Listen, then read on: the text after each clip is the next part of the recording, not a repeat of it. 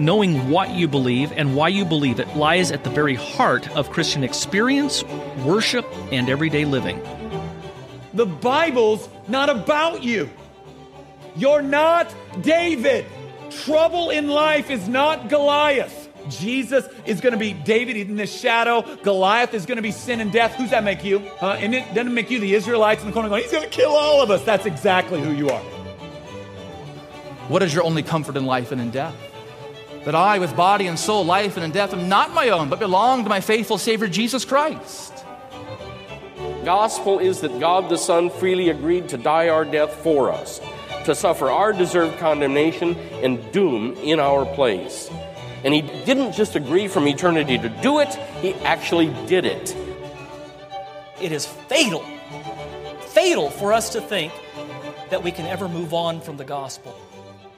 The great problem in the evangelical church today, where the scripture is concerned, is not the inerrancy of the Bible. The great problem in the evangelical church today is the sufficiency of scripture. We don't think it's sufficient to do what we have to do. So we have to wake up to what's happening and recognize that the problem really is our lack of theology.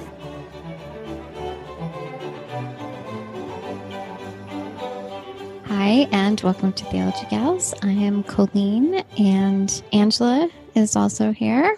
And um, Ashley's still in, recovering from having the baby, so she'll be back with us sometime in the in the future. But she's having fun with uh, just focusing on baby for a time. So, I think Angela, in the in the history of this show, I don't think we have had in, in combination with the group and with uh, emails. So many people ask about the same exact book. And I think it was, I, I was kind of ignorant. Sometimes I just really don't pay attention to what's going on in kind of normal uh, evangelical world.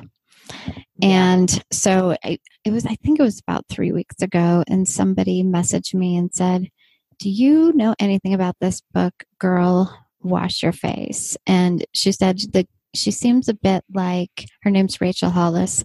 She seems a bit like Jen Hatmaker, but I have all these friends that are reading the book, and I'm really skeptical. It's not necessarily theologically discerning friends, and I want to know if anyone's written a review out there.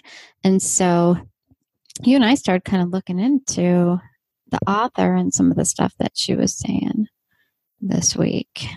Uh, one, the one that I think you originally screenshotted it, but I put it on Twitter where she said, doesn't matter, you know, what religion you are or who you worship, you know, uh, it doesn't matter. Right. And the very worst part about it is that she said that directly after she said, This is the day that the Lord has made. Exactly. Yeah. Oh my. the irony there of saying, This is the day the Lord has made. And then immediately following with, It doesn't matter who you worship. Oh my. And, you know, we had a, a, brief little conversation about that particular post of hers out on, on Twitter where we like to have our fun. And, um, you know, one of the things that I said about it is that this is exactly the kind of cotton candy theology that's marketed to Christian women. And in reality, it is deadly. I mean, this is this is the kind of theology that if if you really believe it doesn't matter who you worship you you that that's a deadly theology right there that is that is going to keep you from knowing the one true God and knowing that it matters that He is the one that you should be worshiping. Right. We worship the creator of the universe, not just who, whoever we choose to. And it always brings me back to that Michael Horton quote where he talks about, you know, people saying we don't need theology, we just need to all love Jesus. And he says, but who is Jesus and why do you love him? And we we worship God because of what He has done for us, be, because He is God, because of of the things that we're told about Him in His Word, and I think it it really comes back to this very me centered sort of thing. It's all about me and what I want to do. As long as I'm happy, doesn't doesn't matter who I'm worshiping. I mean, it's okay Sure. if it's the God of Mormonism or uh, the God of Islam. You know, as long as long as you're worshiping and and the thing is, it's portrayed like I'm looking outside of myself, but it, that's not really what's happening. It's still it's really all about me and not about God, and even a misunderstanding of worship. Right. It's definitely a misunderstanding of worship, what worship is, who we're to be worshiping. Um, it's funny. I haven't, of course, we haven't read her book. We've gotten actually a lot of um, questions about the book. What's it about? Is it Christian? Um, is it theologically sound? And we've done a little bit of looking um, into the kinds of things that Rachel might be teaching. She is a motivational speaker who's at a lot of conferences speaking to women, and a, and a lot of times these are sort of um, marketed to Christian women. And a lot, a lot of what I've seen um, of the things that I've looked at are about achieving your dreams. Um, no one can stop you from your dreams. Um, it is very much about whatever dream you have. You can achieve it. It's it's definitely all about your your ability to be and do whatever you want. And so it really sort of glorifies what I want, what my dreams are, what I want to achieve as being my chief end. And of course, we know from from our catechism, the chief end of man is to glorify God and enjoy Him forever. That it takes me right back to that first quote we were talking about. It, does it matter who I worship? Absolutely. That is the question. Right. And in, in fact, since since we just finished in the Theology Gals Bible study, we have a Tuesday night uh, online Bible study, and we just finished the book of Hosea. If if you're wondering if it matters who you who you worship, go read Hosea, and and and right. listen to the harsh words when when God's people are not worshiping Him Right. and they're off worshiping whoever they want and you know it's really also in a way it fits in more to the motivational speaking category it's you can achieve your own destiny Mm, absolutely. Yes. and um, like I, I always say like joel osteen is is like tony robbins if you don't know who Ton- tony robbins is he's a Yeah. well-known motivational speaker but it's tony robbins with some scripture uh, thrown in there Yes, I th- I think that's a perfect description. Absolutely. Well, before we get today to today's subject, I wanted to mention a couple things. Uh, we had some technical difficulties on the podcast I mentioned last week, and everything is fixed. Praise the Lord for that. But in the process of all this, we lost about a third of our iTunes reviews. So if you reviewed us early on, your review may be one that disappeared, and it's all long and complicated. And I we're not even exactly sure what caused everything. Um, but if you reviewed us early on, we'd love for you to go back on, make sure your review is still there, and if it isn't, uh, do another one. And if you haven't reviewed us before and you enjoy this podcast, we'd we'd love the reviews. The other thing I wanted to mention is we we have been consistently selling the Theology Gals merchandise that we we put out. We're constantly getting a, a trickle of of purchases in there. And just if you if you aren't aware, there are a gazillion colors, several different styles. I think there's like six different style of shirts available. We even have V-necks Mhm. available now. Uh, I, hopefully this week I'll be listing long sleeves and hoodies and Oh, yeah. So oh yeah, I cannot wait to get my hands on a long sleeve theology Yes. shirt. You know, my friends here. One of my friends saw me the other day and said, "How many of those theology gal shirts do you have?" one in every color and style. I am good for a month. yeah, Well, I got rid of all. I, I have like the Inspector Gadget closet. Actually, it's instead of being full of the gray jackets, it's full of theology gals t-shirts. There, there you go. And it's it's a conversation starter. Let me tell It you. I is. was at the doctor this week, and the receptionist uh, said I was wearing one of my Theology Gals shirts, and the receptionist says, "Theology Gals, I, I really like that shirt, but what is it?" and uh, so I explained it was the podcast, and she didn't come out and say she was a Christian, but she said some things to indicate that. And she said, I'm really intrigued with what you're describing, and I'm definitely checking it out. So, Cool. you know, you, you never know. You can start a conversation about theology, gals. And uh, it's just kind of a fun thing. I haven't really worn like I don't really have like a lot of Christian t-shirts. My Mhm. brother-in-law's organization, it used to be New Reformation Press and they had a, a couple shirts. I have a couple of those, but they're not also not the typical kind of Christian t-shirt that I wore in high school. I I used to have like a closet full of like the 19 late 1980s early 1990s Christian t-shirts and some of Oh, them yeah. Were really corny. Like they had um, the one where it's a bunch of fish going one direction and then one little fish going the other direction. It says again going against the flow or something like that. And there was some verse. I had one that said Lord of all or not at all. What about um I need to know if you had this one. Okay. Um, a lot of kids in my high school youth group had this. You remember the shirts that that said Mossimo on them? Yes. Only there was a Christian version. It Yep. said Messiah. Right. Yeah. I didn't I did not have For if one. you're cool and holy. That, that's right. Well, and just like they had the the God's gym instead of the Gold's gym. Oh yes. Oh, it takes me back. Now, if you're one of our younger listeners, you're just clueless right now. about- Google. Google is your friend. okay, Laugh. my my my favorite one when I was in high school, it said "stoked for Jesus." So how about Oh yeah. Stoked for I'm Christian and I know lingo. So, oh my. but the theology gals shirts, they I I think they're pretty cool. And the site, you know, it's the site. It, it is it is a pretty good setup, but you do kind of have to click around to really see all the styles and shirts. Mm-hmm. So you can look at our store and be like, wait, I thought there was a bunch of shirts and colors. You really got to click on each individual item. And then that logo will have several, you'll see different styles. You got to click on each style and then see what colors that style is available in.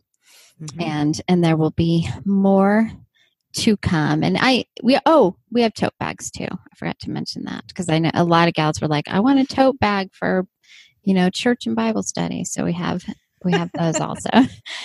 Everything your heart could desire. that is that is correct. And also, if you are one of our Patreon supporters, there is a discount code on our supporters page. So make sure you grab that code if you are one of our supporters.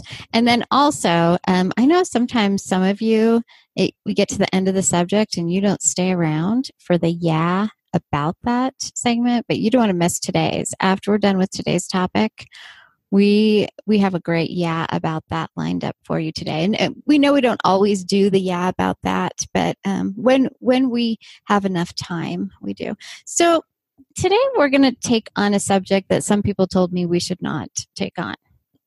And they said uh, i don't i don't know colleen it, it may yeah i don't know if that's a good idea. But the, it, it is the subject of modesty and I think one reason why people said that is because there's there is stuff out there that's just not good.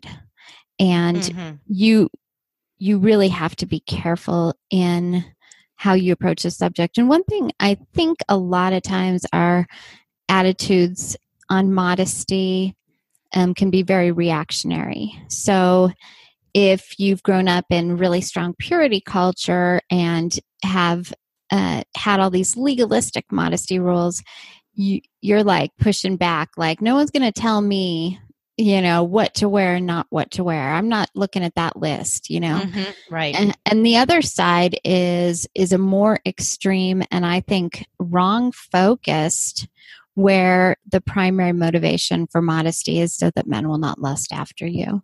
And we have talked behind the scenes a lot about going to scripture, stepping back, not making this about being reactionary or putting our own spin on it, but really trying to use wisdom and looking at what God's word has to say about modesty.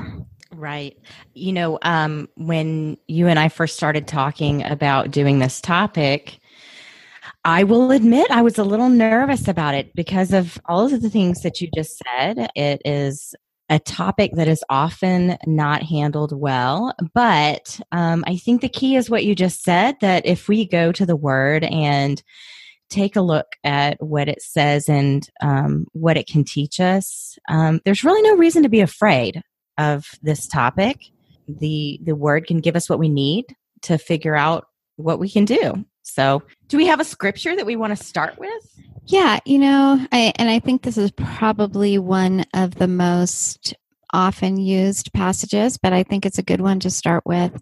And that is from 1 Peter 3 3 and 4. Mm-hmm. Your adornment must not be merely external, braiding of the hair and weaving, wearing gold jewelry or putting on dresses, but let it be the hidden person of the heart with the imperish- imperishable quality of a gentle and quiet spirit. So, Angela, why don't you read another one that's pretty sure. common and popular? Yeah, First Timothy 2 9 and 10 is relevant to our discussion. It says, Likewise, I want women to adorn themselves with proper clothing, modestly and discreetly, not with braided hair and gold or pearls or costly garments but rather by means of good works, as is proper for women making a claim to godliness. One thing you see whenever it's talking about modesty, it goes back to godliness.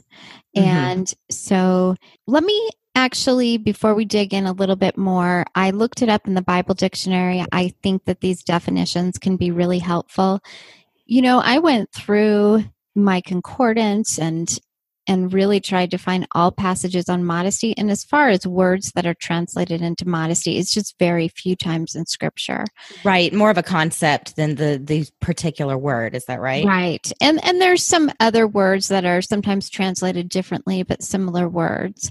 But um, the Bible dictionary says an attitude of humility, avoiding improper self exaltation or excessive flamboyance Scripture urges modesty in personal behavior, forms of dress, and forms of behavior. And the, the thing that I want to emphasize tonight very strongly is that modesty is not just don't wear sexually explicit clothing. And I think that in our in Christian circles, it's often the primary thing we think about, but that's mm-hmm. not really biblical. I mean, even the, the Bible dictionary's description, and if you study the passages, it's not just about not wearing sexually explicit clothing. We even see where, where in the First Timothy passage where it says, not with braided hair or gold or pearls or costly garments. Right. So overall, it's you know, based on the Bible dictionary definition and some of what we've talked about as we've been looking at some of these passages, I'm coming away with the idea that um, modesty is a lot about an attitude of humility. Is is that what you see? Absolutely, absolutely. We've got another definition here that I think is really helpful. It's the quality or state of being unassuming or moderate in the estimation of one's abilities, behavior, manner, or appearance intended to avoid impropriety or indecency. And this is interesting. Those are two different definitions. And the first one is the quality or state of being unassuming or moderate in the estimation of one's abilities. that to me um, is saying more about character. And the second definition is um, more about appearance. So it's really interesting as we've been studying this to really just see it pop out that modesty is such a bigger realm and a bigger concept than just a list of clothing. And I think that really also, and and Rachel Miller has an excellent blog on modesty. I'm going to link in the episode notes. And one of the things she talks about is seeking to please God, not men. And right. you know, what is it? What is godly virtue? Mm-hmm, mm-hmm. We're given descriptions of that throughout scripture. Even just look at the fruits of the spirit. Love joy peace patience kindness goodness thankfulness self-control.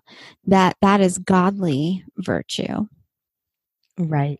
I think one of the things that um, really stands out to me in these two passages that we read um, from First Timothy and from First Peter is that um, something that these passages have in common is talking about adorning, and it tells you what not to adorn yourself. What they both talk about positively adorning yourself with is good works and godliness. What do you think about that in relationship to to modesty?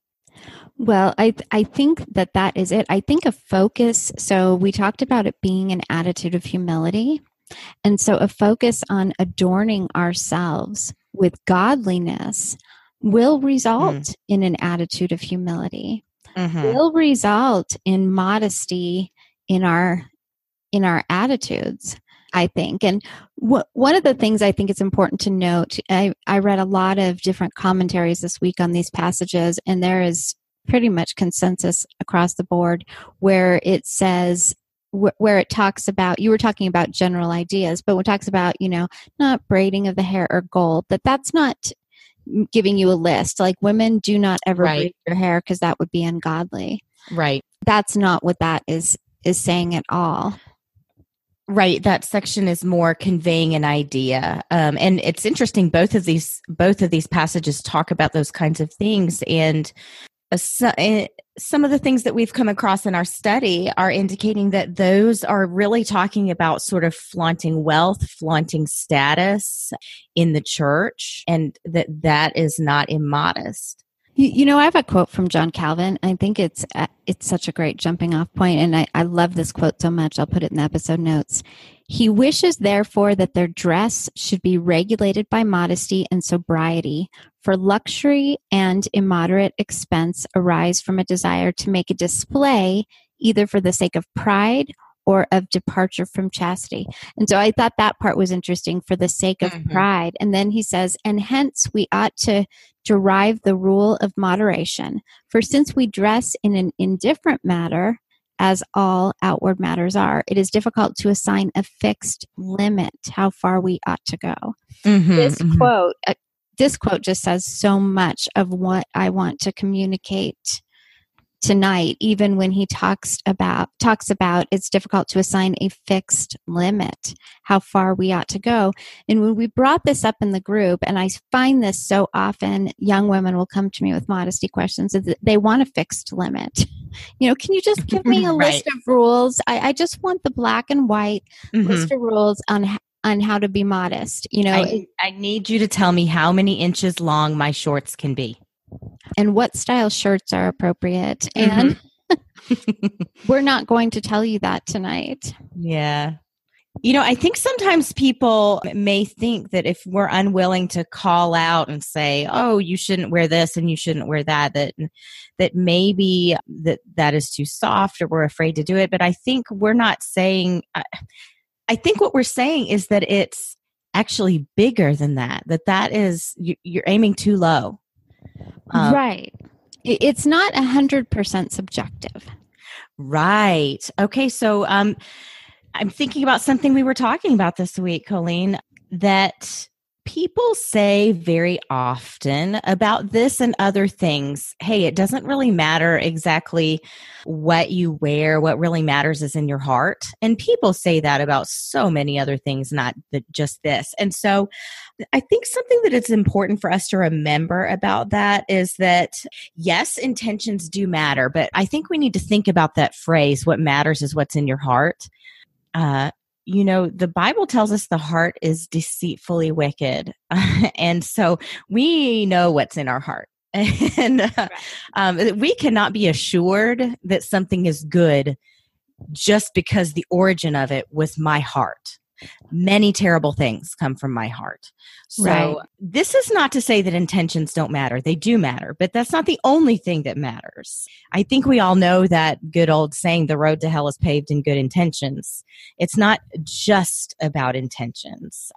I don't know how many of our listeners are familiar with New Age thought. I have some friends whose religion is New Age, and in their religion, it, intention is central it is the thing that matters and it's the only thing that matters it's the cause of all things and here's the thing christianity is different that that's not actually the central thought of Christianity.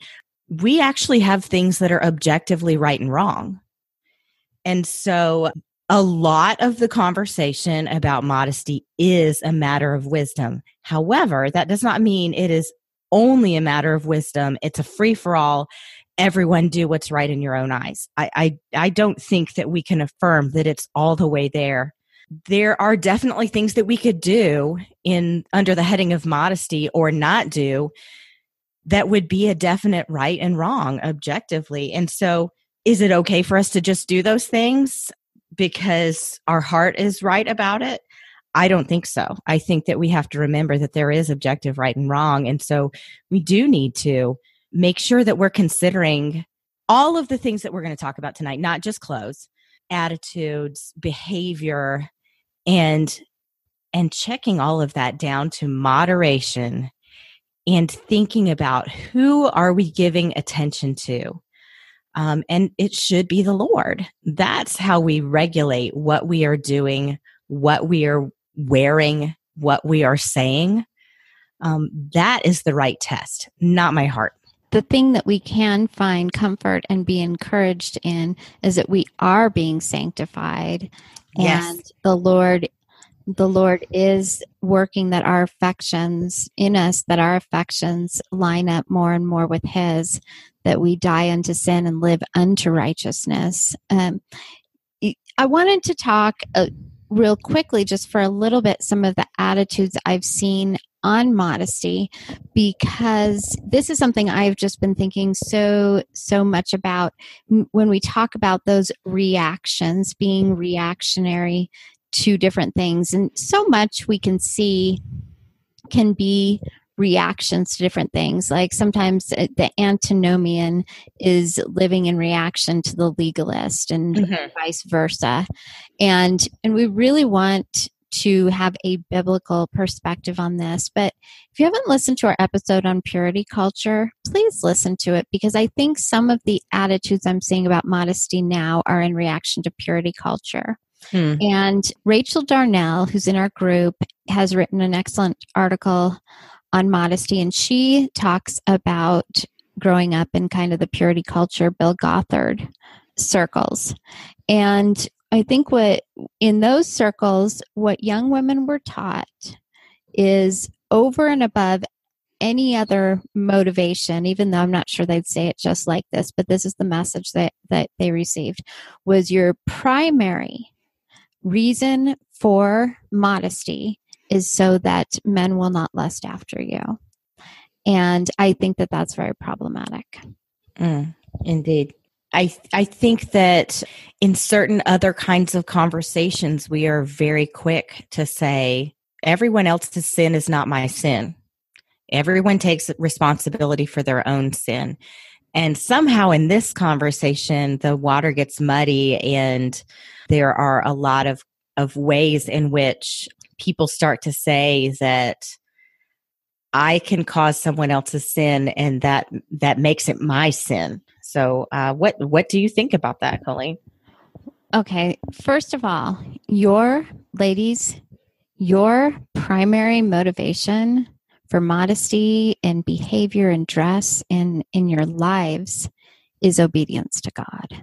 Not it is not keeping your brothers from stumbling. And let me let me explain what happened in purity culture is and if you talk to any young women who grew up in it some of them will tell you this that they lived in fear of a man lusting after them. What if i wear something that causes them to lust after me? And and while it is true that that um, that more men could potentially look at you in ways they ought not if you're wearing s- something sexually explicit you can also dress modestly and a man will lust after you and the the lust is the man's sin it is not your sin but if you are immodest that is your sin Mm-hmm. Mm-hmm. Right. the thing that i've seen among some younger women who kind of grew up in that is more of an attitude of nobody's going to tell me what to wear. I mean, somebody actually said that to me.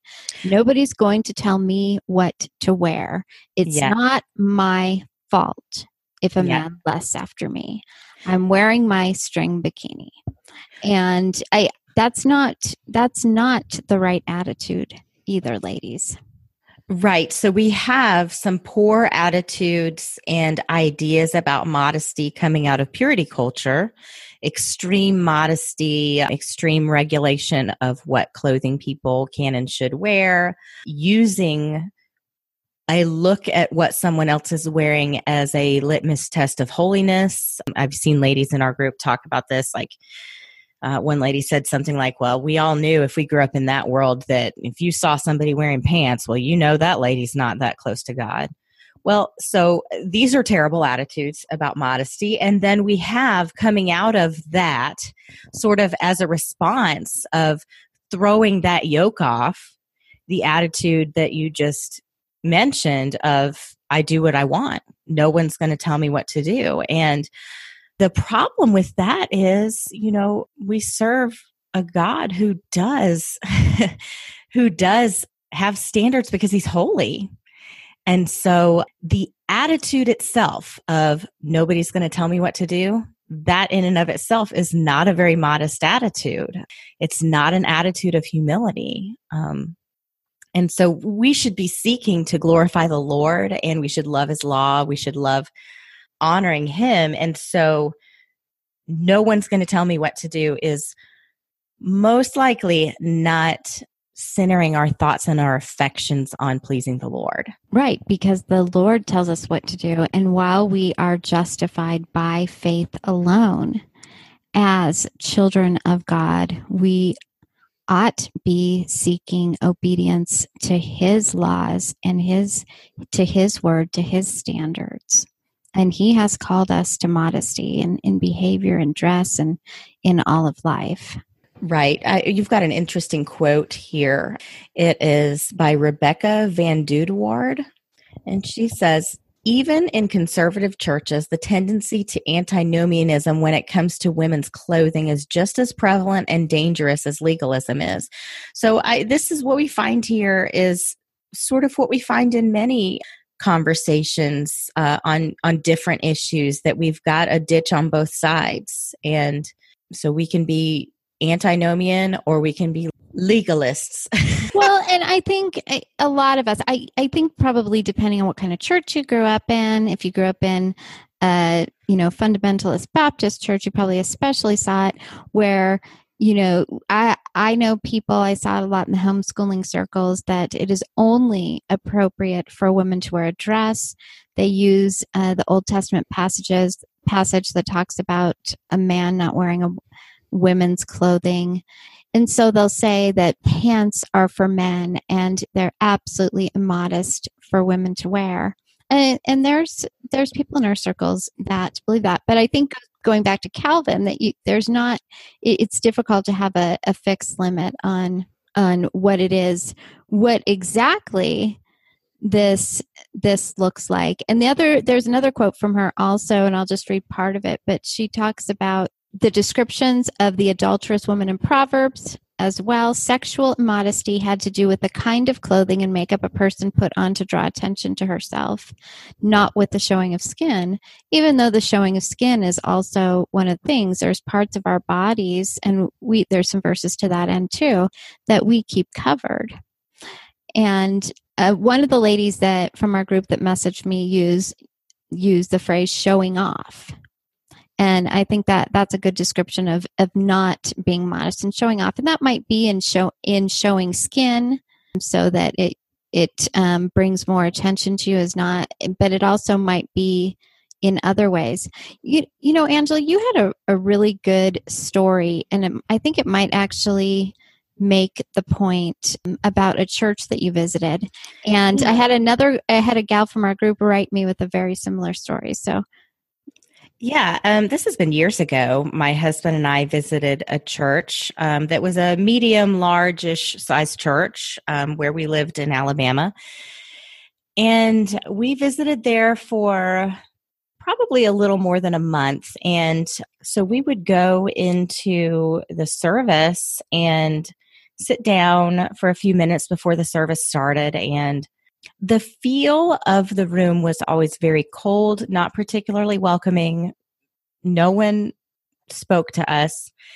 And so we're sitting there. Um, and the reason we were visiting churches at this time in our life is we were looking for a new church because we were lonely and we wanted to make friends.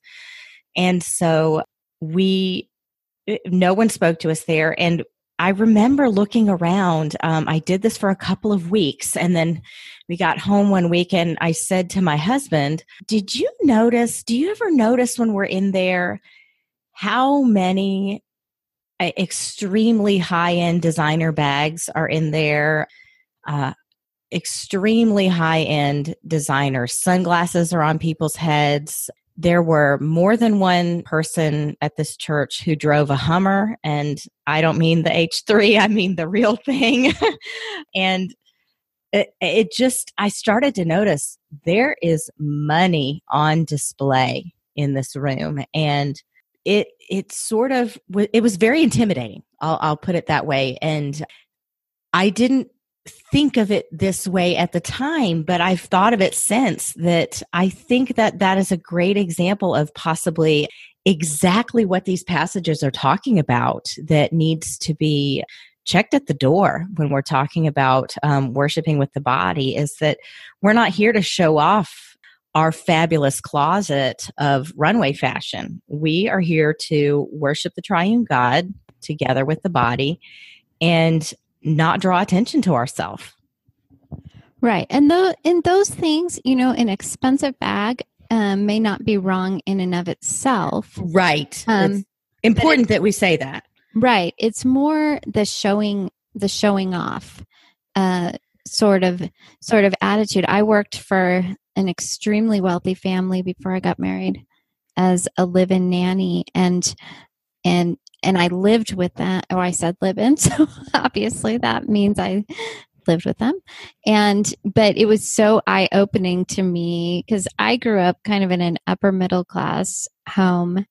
And, and then my parents kind of lost everything. My dad lost his business. And so that was a very um, humbling experience for me. Just being in this very upper class, multi million dollar mansions and and people that just CEOs of companies that lived in our neighborhood. We did not live far from Michael Jordan.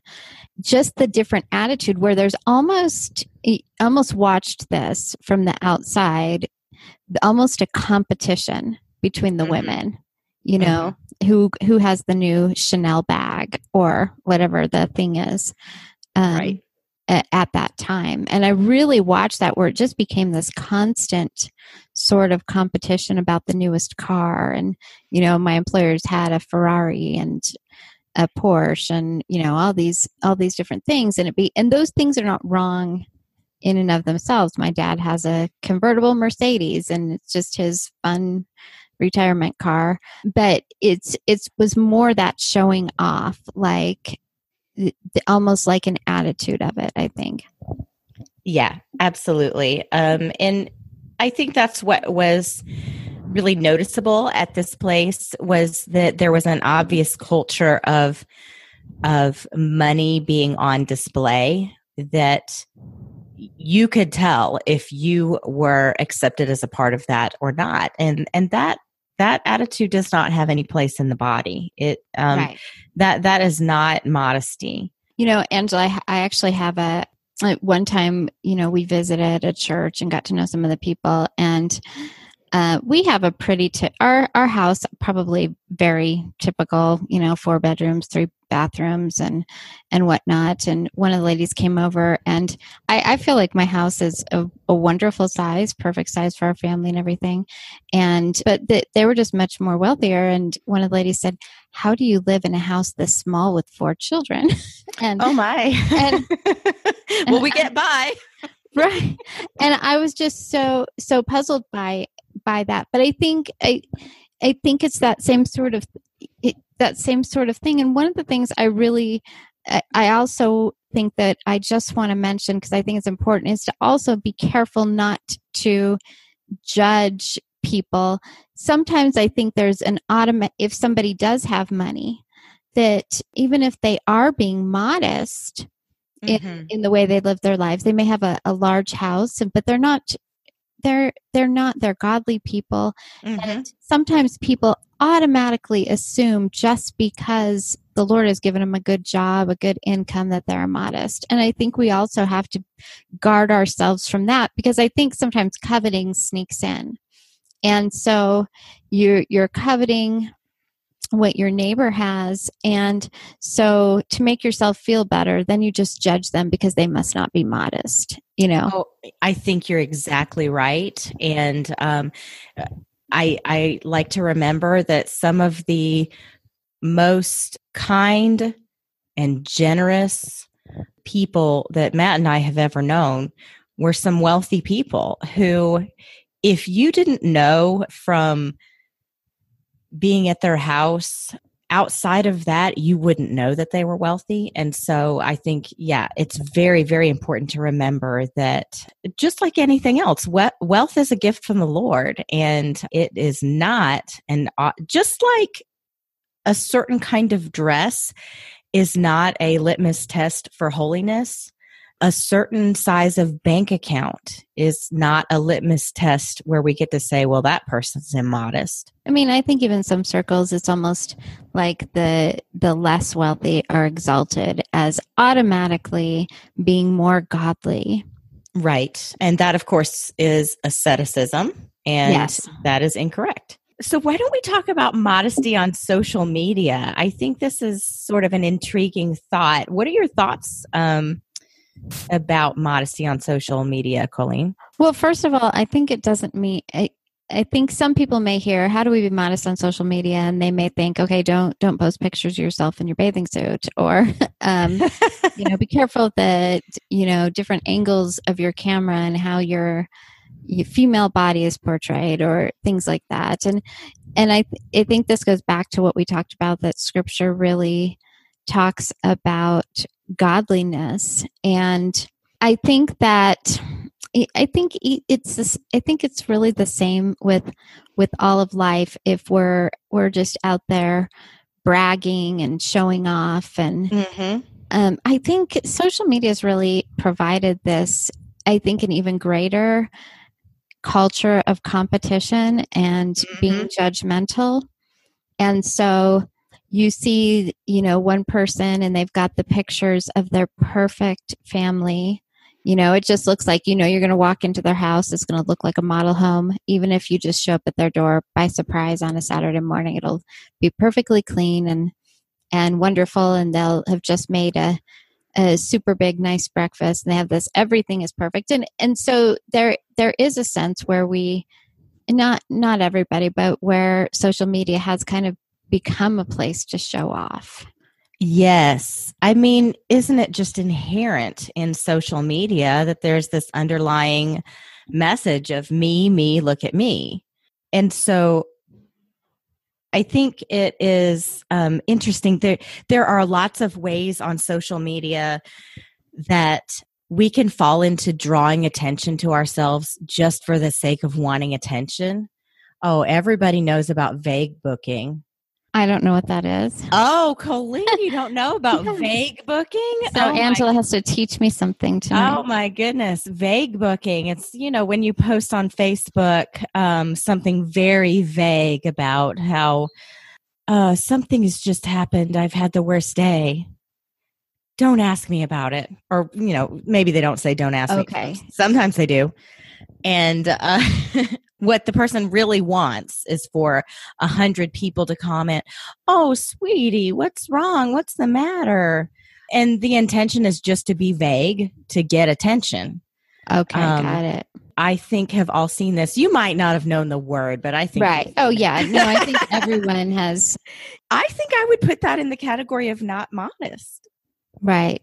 Because it, it is a, a very attention seeking behavior. Now, if you, let, let me say, if you are going through a hard time, you can connect with people on social media, that there is Absolutely. appropriate ways to do that. You know, I've had a really hard, you know, post, I've had a really hard day today. Our family is struggling right now. Can you please pray for us?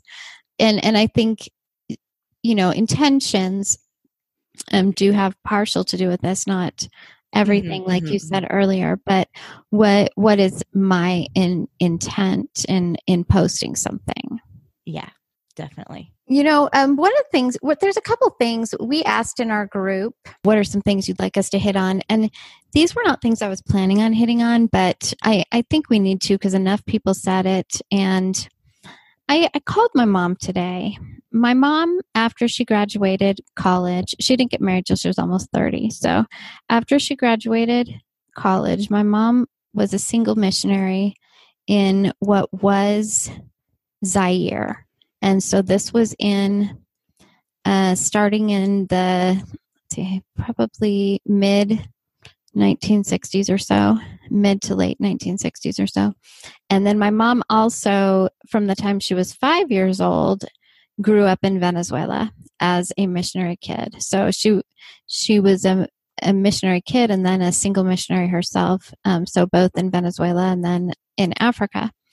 And I talked to my grandparents, um, you know, a lot about this before their deaths. My grandparents are very modest people in, in dress and behavior. And I've talked to my mom about this before, and she told me just a, I think it's important to understand that modesty, that there are cultural aspects to modesty. Yes. And so my mom told me a story that in in the area that they were at, it was extremely common. It was it was actually the common practice for women to be shirtless.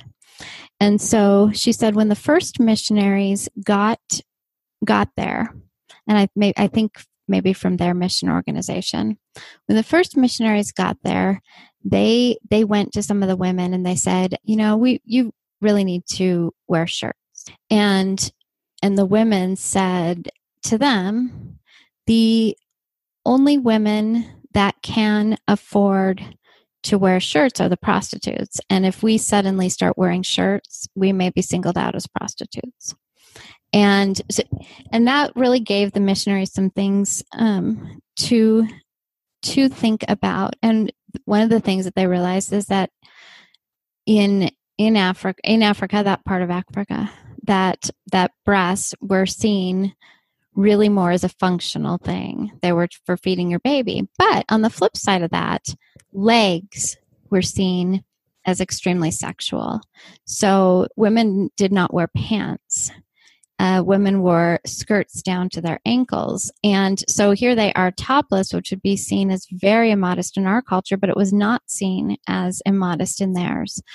And yet they absolutely covered their legs to their ankles.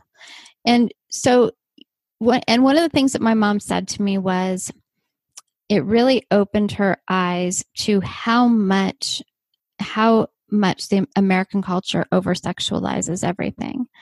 Now, those things are sexual. We know even from scripture that that breasts are one of the things that the Lord has given for a husband to enjoy.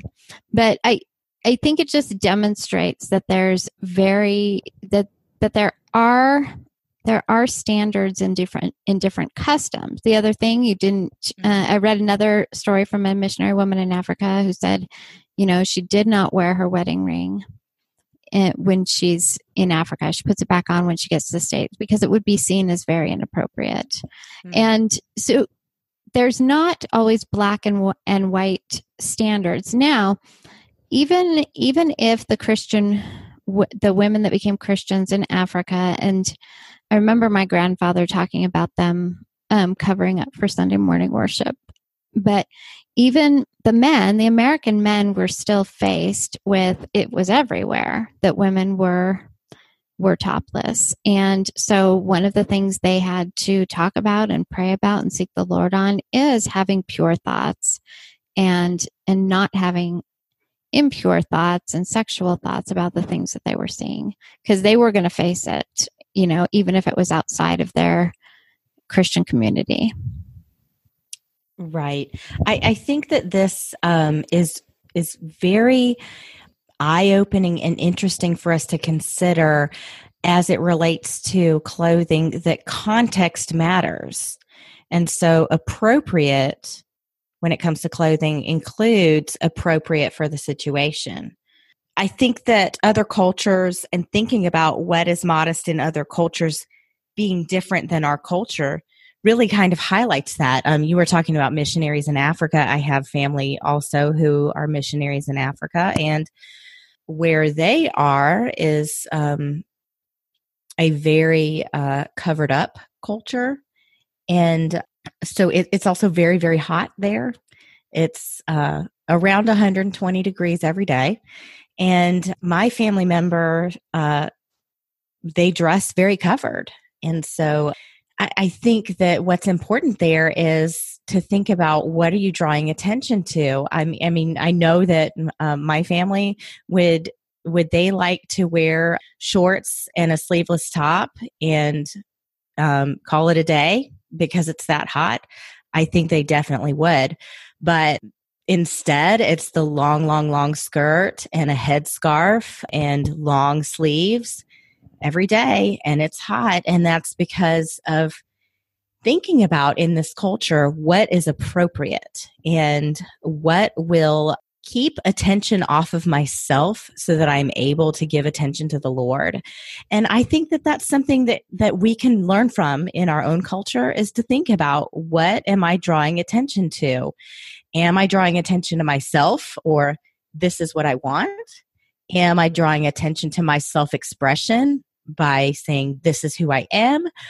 Am I drawing attention to my own freedom? These are my rights. I'm allowed to do this. Or am I drawing attention to the Lord and taking the attention off of myself? And of course, that doesn't eliminate being artistic with what we wear um, and differentiating, um, choosing things that are beautiful, choosing things that are in style and up to date. Modesty does not have to be about living in a time warp or being frumpy. Right, exactly. And you know, that is so interesting to think about that being immodest can go two different directions. It can go uh, not not covered enough or too covered if I'm being uh, kind of wooden about it. It can be uh, too risque or it can be um, making you completely disappear. And I think both are a problem. So eh, there is a way that we can um, develop a skill of adorning ourselves with holiness, enjoying what we have in the body that God gave us, and dressing our body in a way that um, highlights who we are in the Lord. And it, it doesn't have to be a drag, like you said. It doesn't have to be frumpy. Yeah, uh, we're, we're not we're not promoting Amish uh, apparel customs here either. In talking to my mom just about modesty in general today, my mom's such a wise woman, and she she said it, it's so important for us to be wise. And you know, I was thinking that I think a large percentage of Christian women have a general idea of what is immodest and not immodest in dress. I, I, mm-hmm. I don't think I really have to spell it out yes, we we probably all know there may be someone who dresses immodestly and doesn't even realize it. There may be ignorant. There may be a newer Christian, or for whatever reason. Of course, that exists. But I do think that most Christian women do have a general sense of what is and isn't modest, what is and isn't appropriate. I agree. I think, um, and I think it's an area where we all th- go through periods of growth and growing up. But I, I think that in our circles, um, a lot of the time in Christian circles, we're more familiar maybe with judging others on what they're wearing than extending grace. I, I know that we're certainly we certainly want to talk about not being antinomian. We certainly we've already talked about it's really not at all about an attitude of i do what i want. But i think that i know i've been guilty of thinking oh she's wearing that and instead of just thinking hey she might have some room to grow and I, i'm sure that's going to happen. Let me let me say just a couple other things about modesty on a practical level though. You know things like all of us women we even have different body types and and there may even be things that uh, one woman that she can wear and it, it, may be modest for her and maybe not for someone else. You know, if one woman Mhm. has a larger chest, there may be certain shirts that really don't portray modesty and dress on her. And and so just on a practical level, I think that's important. Uh, I had when I was a teenager a a mom that I knew almost my whole life, and I babysat her kids. She was younger than my mom, but older than me. And she really came alongside me because we had similar body types. And she really just offered me so much wisdom. And that was 30 years ago. And I. Mm-hmm. I still think back to that conversation and the things that she shared with me. And it really made such a huge encouraging impact on my life.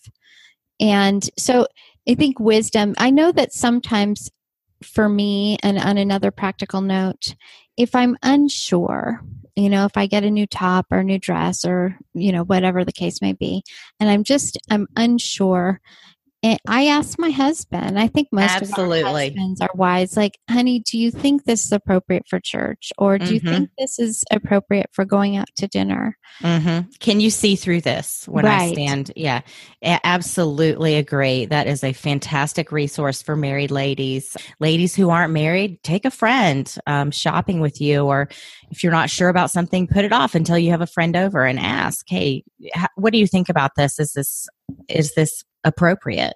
And I think that's a great uh, a great um, thought for how we can check things out. I, you also sort of jogged my memory there about different body types.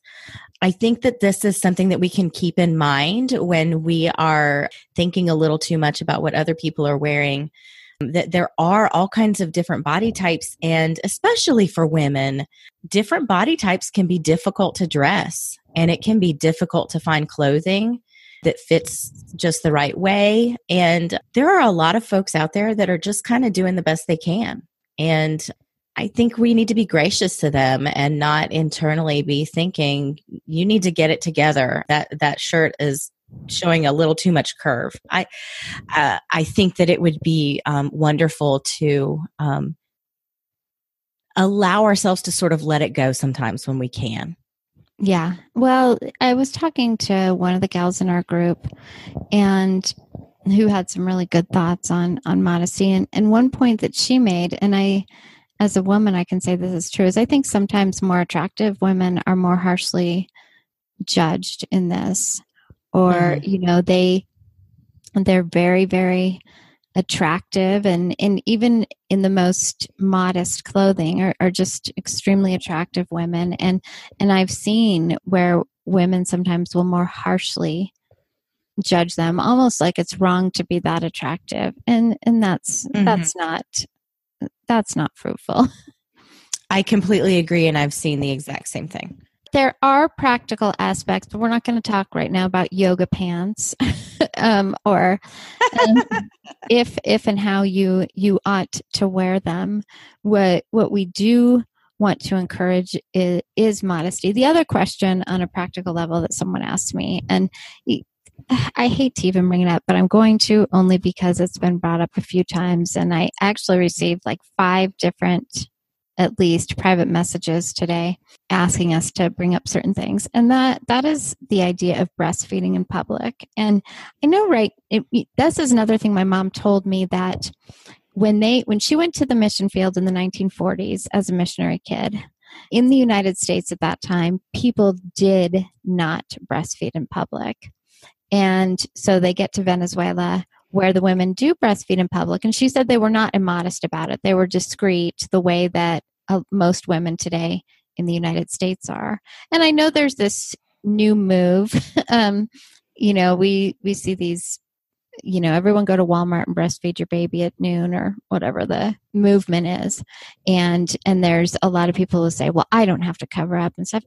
Let me just say, even on that, if you're going to breastfeed in public, and and I I did, I'll be honest, use wisdom, you know, to to so discreetly. Don't do so to draw attention to yourself or show off, you know. Mhm. Here I am. I can breastfeed and no one's going to tell me not to. And that's not really the right the right attitude either where we're out there just flaunting it.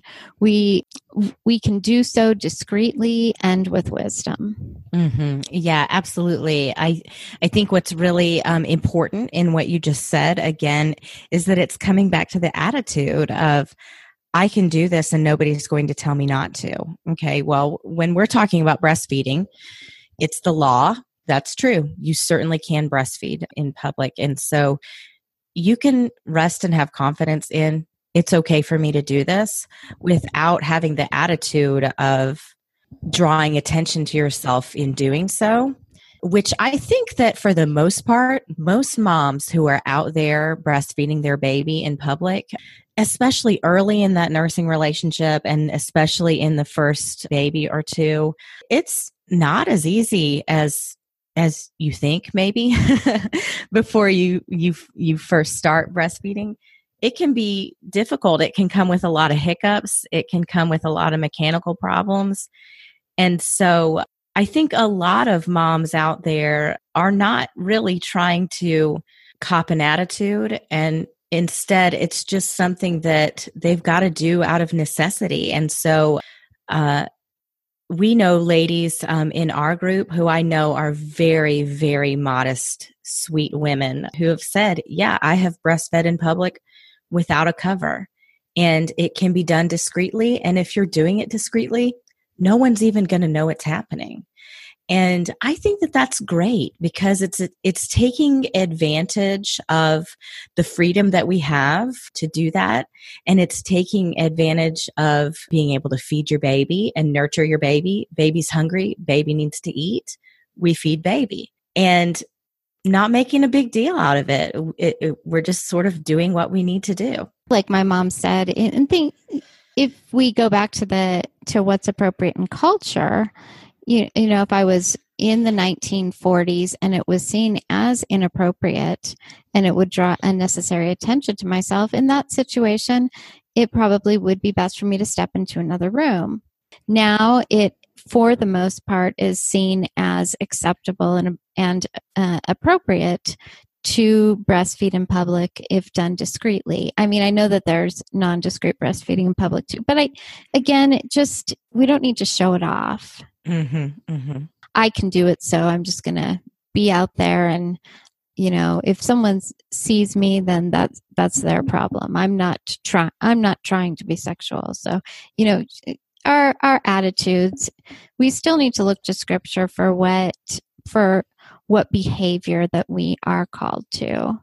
Mm-hmm one of the things I wanted to touch on, and I'm not going to have a lot of wisdom on this, but um, more than one person asked me to talk about it. In fact, two different people private messaged me specifically and asked me to talk about, and that is coming out of purity culture, which which basically painted young men as uncontrollable and women as seducing, whether they realized it or not, and put all this unnecessary and I really think kind of awful pressure on women to be responsible for their brother's sin of lust. How do we teach our children about modesty? And I'm going to start with my boys because first of all, my we're we're speaking to the women in this episode, and we're not really speaking to the men. But modesty is not just a command for women. We talked specific.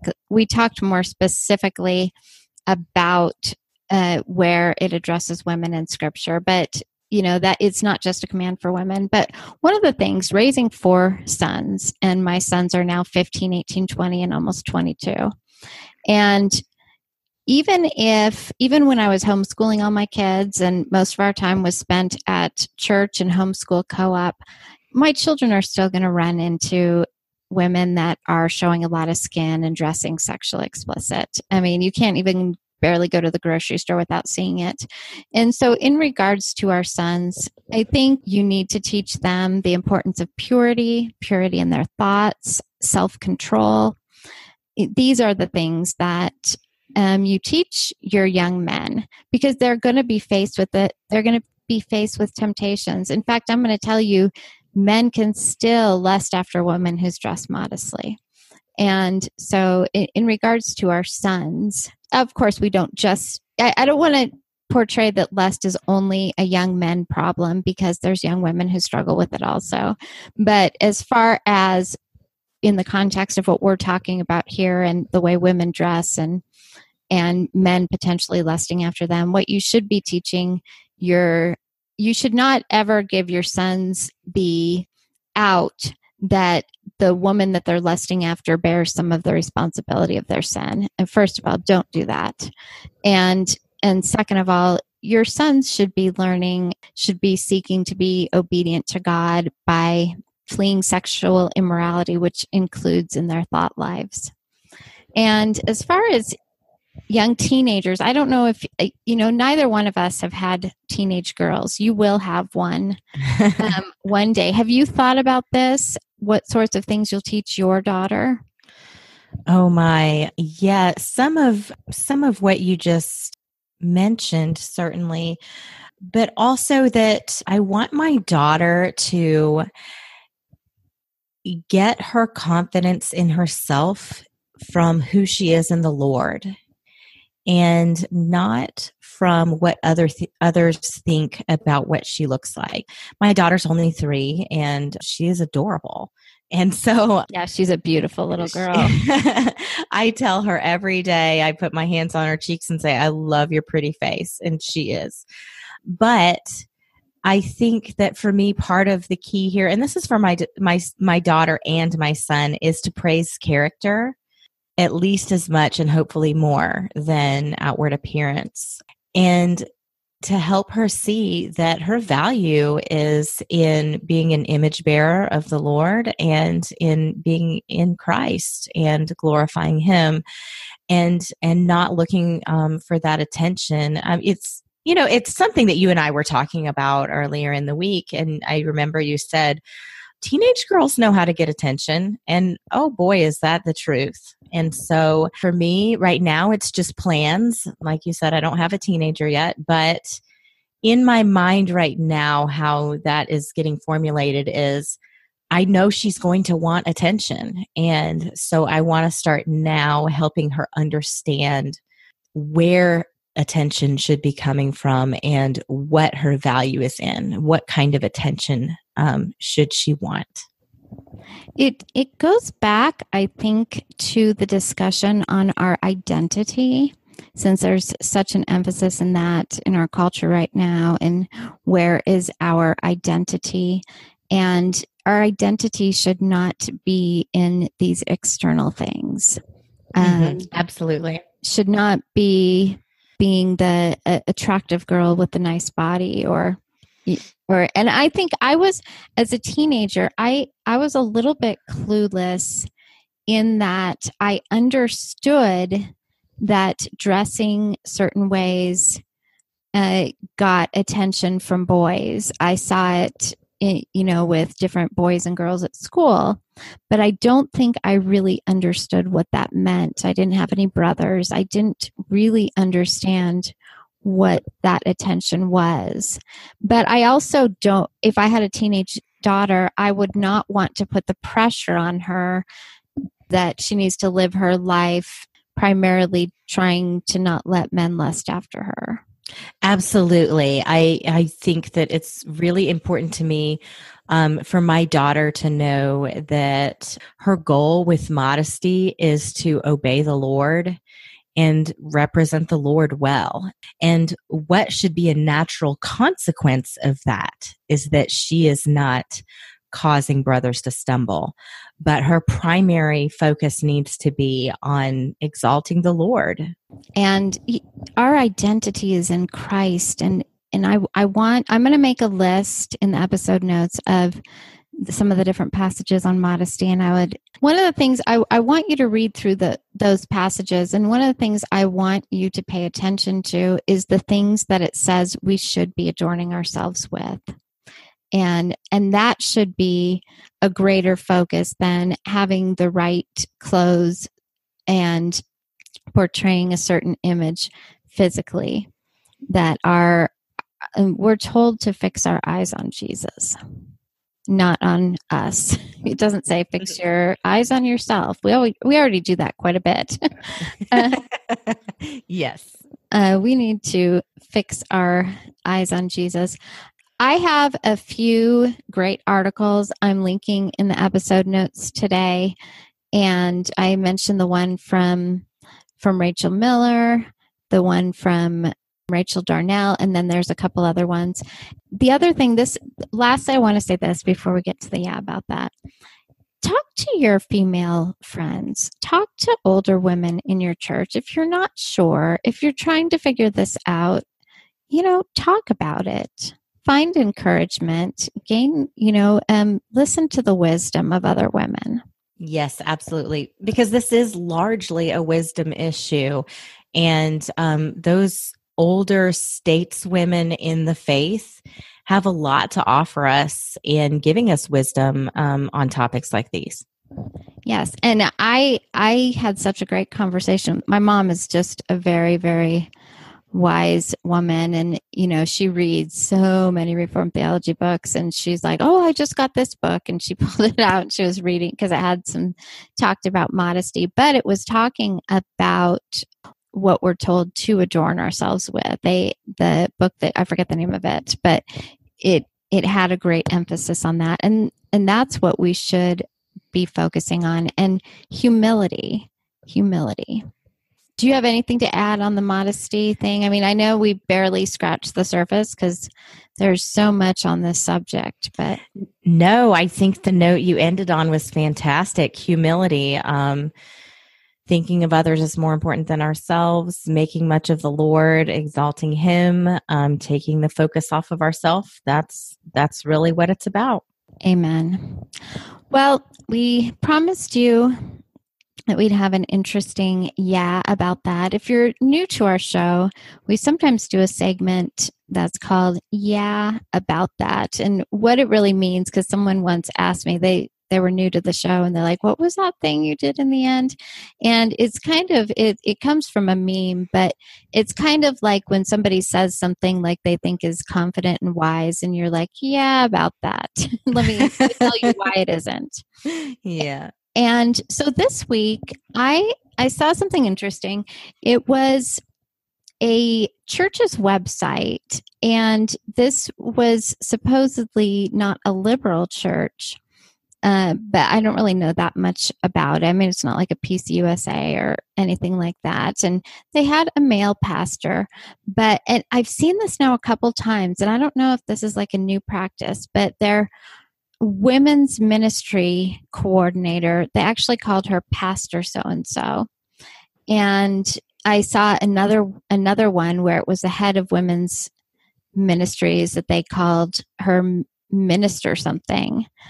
And mm. okay, so first of all, me, first of all, yeah, about that. yeah, about that. Uh, I'm not actually personally really a great big fan of women's ministries and, and i think they probably can be done well but i've also often seen them not done well where you have a woman who's in charge and has very little oversight from the pastor and elders and that's not great uh, and they're off kind of doing their own thing almost like they're this other women's church over here so angela i'm gonna put you on the spot is is there really any do you think that there's ever appropriate time to call a woman a pastor?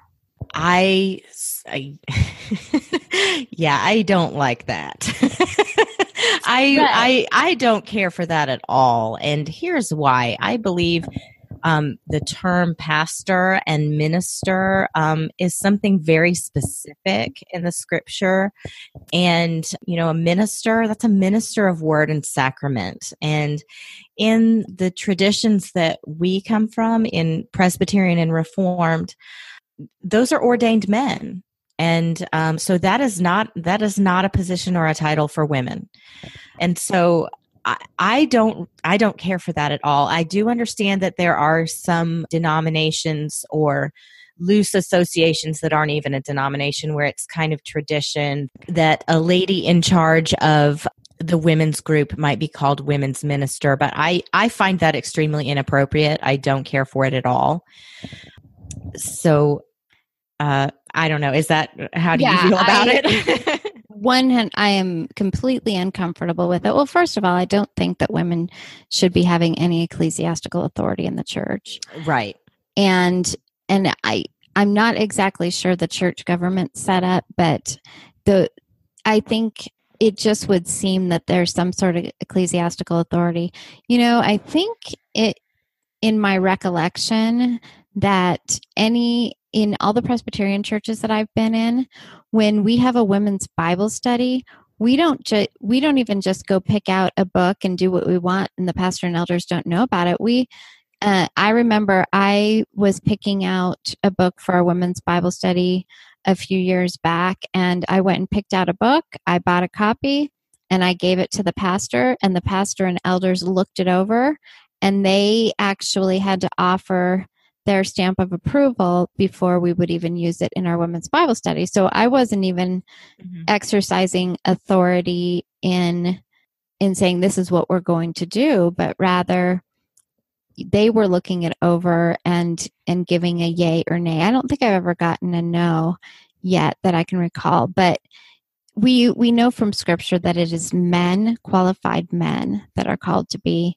pastors and elders and and have ecclesiastical authority in the church, not not women. And I think there are appropriate Bible studies. I I teach Bible study myself, but when it's done in the church, I think it all even then needs to be under the authority in some sense of the pastor and elders. I completely agree with you on that. And I know that the um, ladies' Bible study at my church uh, does get reviewed and approved by the session. And uh, I don't know if there's anybody listening that goes, Whoa, that's, you know, really official. Why does it need to be like, you know what? Coming from a world where where it would be completely normal for women's ministry to be off in a corner by themselves doing whatever they want I love and welcome the authority and approval of the elders at my church because it just fills me with appreciation for their care and leadership of the women. It's a completely different dynamic than in a world where women's ministry is like, well, you guys get over there, you're ladies, you do your thing, and we're church over here, and we're not going to get in your business. You just go do your. It's just so different, and I really, I really love it and welcome it. And so, like I said, I just don't care for a title of minister or pastor at all for a lady. Um, and I think that too, uh, you know, what's related is it's okay for us to affirm, and we do. We should joyfully affirm what our role is as ladies. Um, you know, marriage in the home, our role is submission, not headship. Headship is for the husband. Right. Our, our role in the church is we're not ordained leaders in the church with ecclesiastical authority, administering the sacraments, those sorts of things. That's Right. for that's that's for ordained men. That's Yes. reserved. And we should joyfully affirm that. Right. And we've even talked about before in Presbyterian and Reformed churches when a man is is made an elder, it's not it's not just, well, you know, Bob over there, he, he's a good guy. I think we're going to nominate him for elder. Right. And that that's why we say qualified men. I mean, the, these men have been put in a position of authority over us. And I, I find comfort even knowing if I'm not the one teaching the Bible study, that if I do go to women's Bible study, that whatever book we're doing, that the pastor and elders have looked it over and said, yes, we we think this is an appropriate and sound book for our ladies to do. I, I'm comforted Mhm. by that. And, you know, I, I know that we have women that are in churches that have been disappointed with uh, the Bible study materials. And I know I heard a story recently. It was not necessary. Their their church didn't have the same practice that that our churches have had, where the pastor knows ahead of time. But the gal found some some obvious problematic things and and went to the pastor and and he stepped in. So it, it was encouraging to see that. But hopefully, I I really I really do hope that pastors are overseeing that. I mean, obviously they're not at the women's Bible study, but they, there is still there's still some oversight. Yeah. It's probably a lot of our listeners are familiar with this book, but um, in case anyone is not, um, it's a couple years old now, but there's a book called No Little Women by Aimee Byrd, and it actually addresses a lot of what we just talked about about how um, women's bible studies and and she actually advocates not even calling it women's ministry because that diminishes the very special thing that is going on with the ministry of yes, the sacrament I agree. and I agree with that so much. I I I think that's very insightful. So she she actually suggests that we call it women's initiatives. Anyway, her book talks about some of the dynamics that are going on in women's initiatives in the church right now in in evangelical world and she definitely talks about how beneficial it can be to um, women's groups to have that direct oversight and involvement from the elders and the pastor and why that is something good that we should welcome and why it's something that that we hope that elders and pastors want to do. You know, th- I think this might be a good opportunity to say, you know, whatever church that you're in, I strongly encourage understanding the the ecclesiology yes. and and how thing you know the doctrine of the church and and how the government plays out things like church discipline you know in the presbyterian churches we have the the book of church order which lays out even like how a discipline case ought to be handled.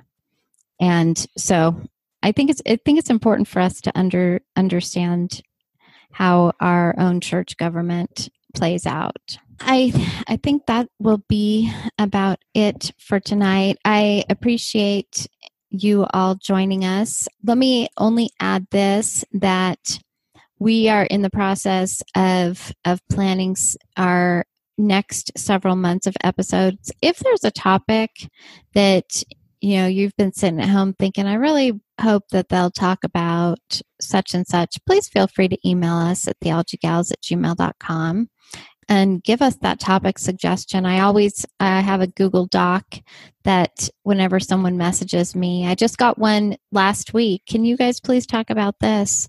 Whenever someone messages me one of those ideas, I add it to the list. And so we we want to talk about the things that our audience would like to hear about. So thank you so much for joining us, and we'll see you next week.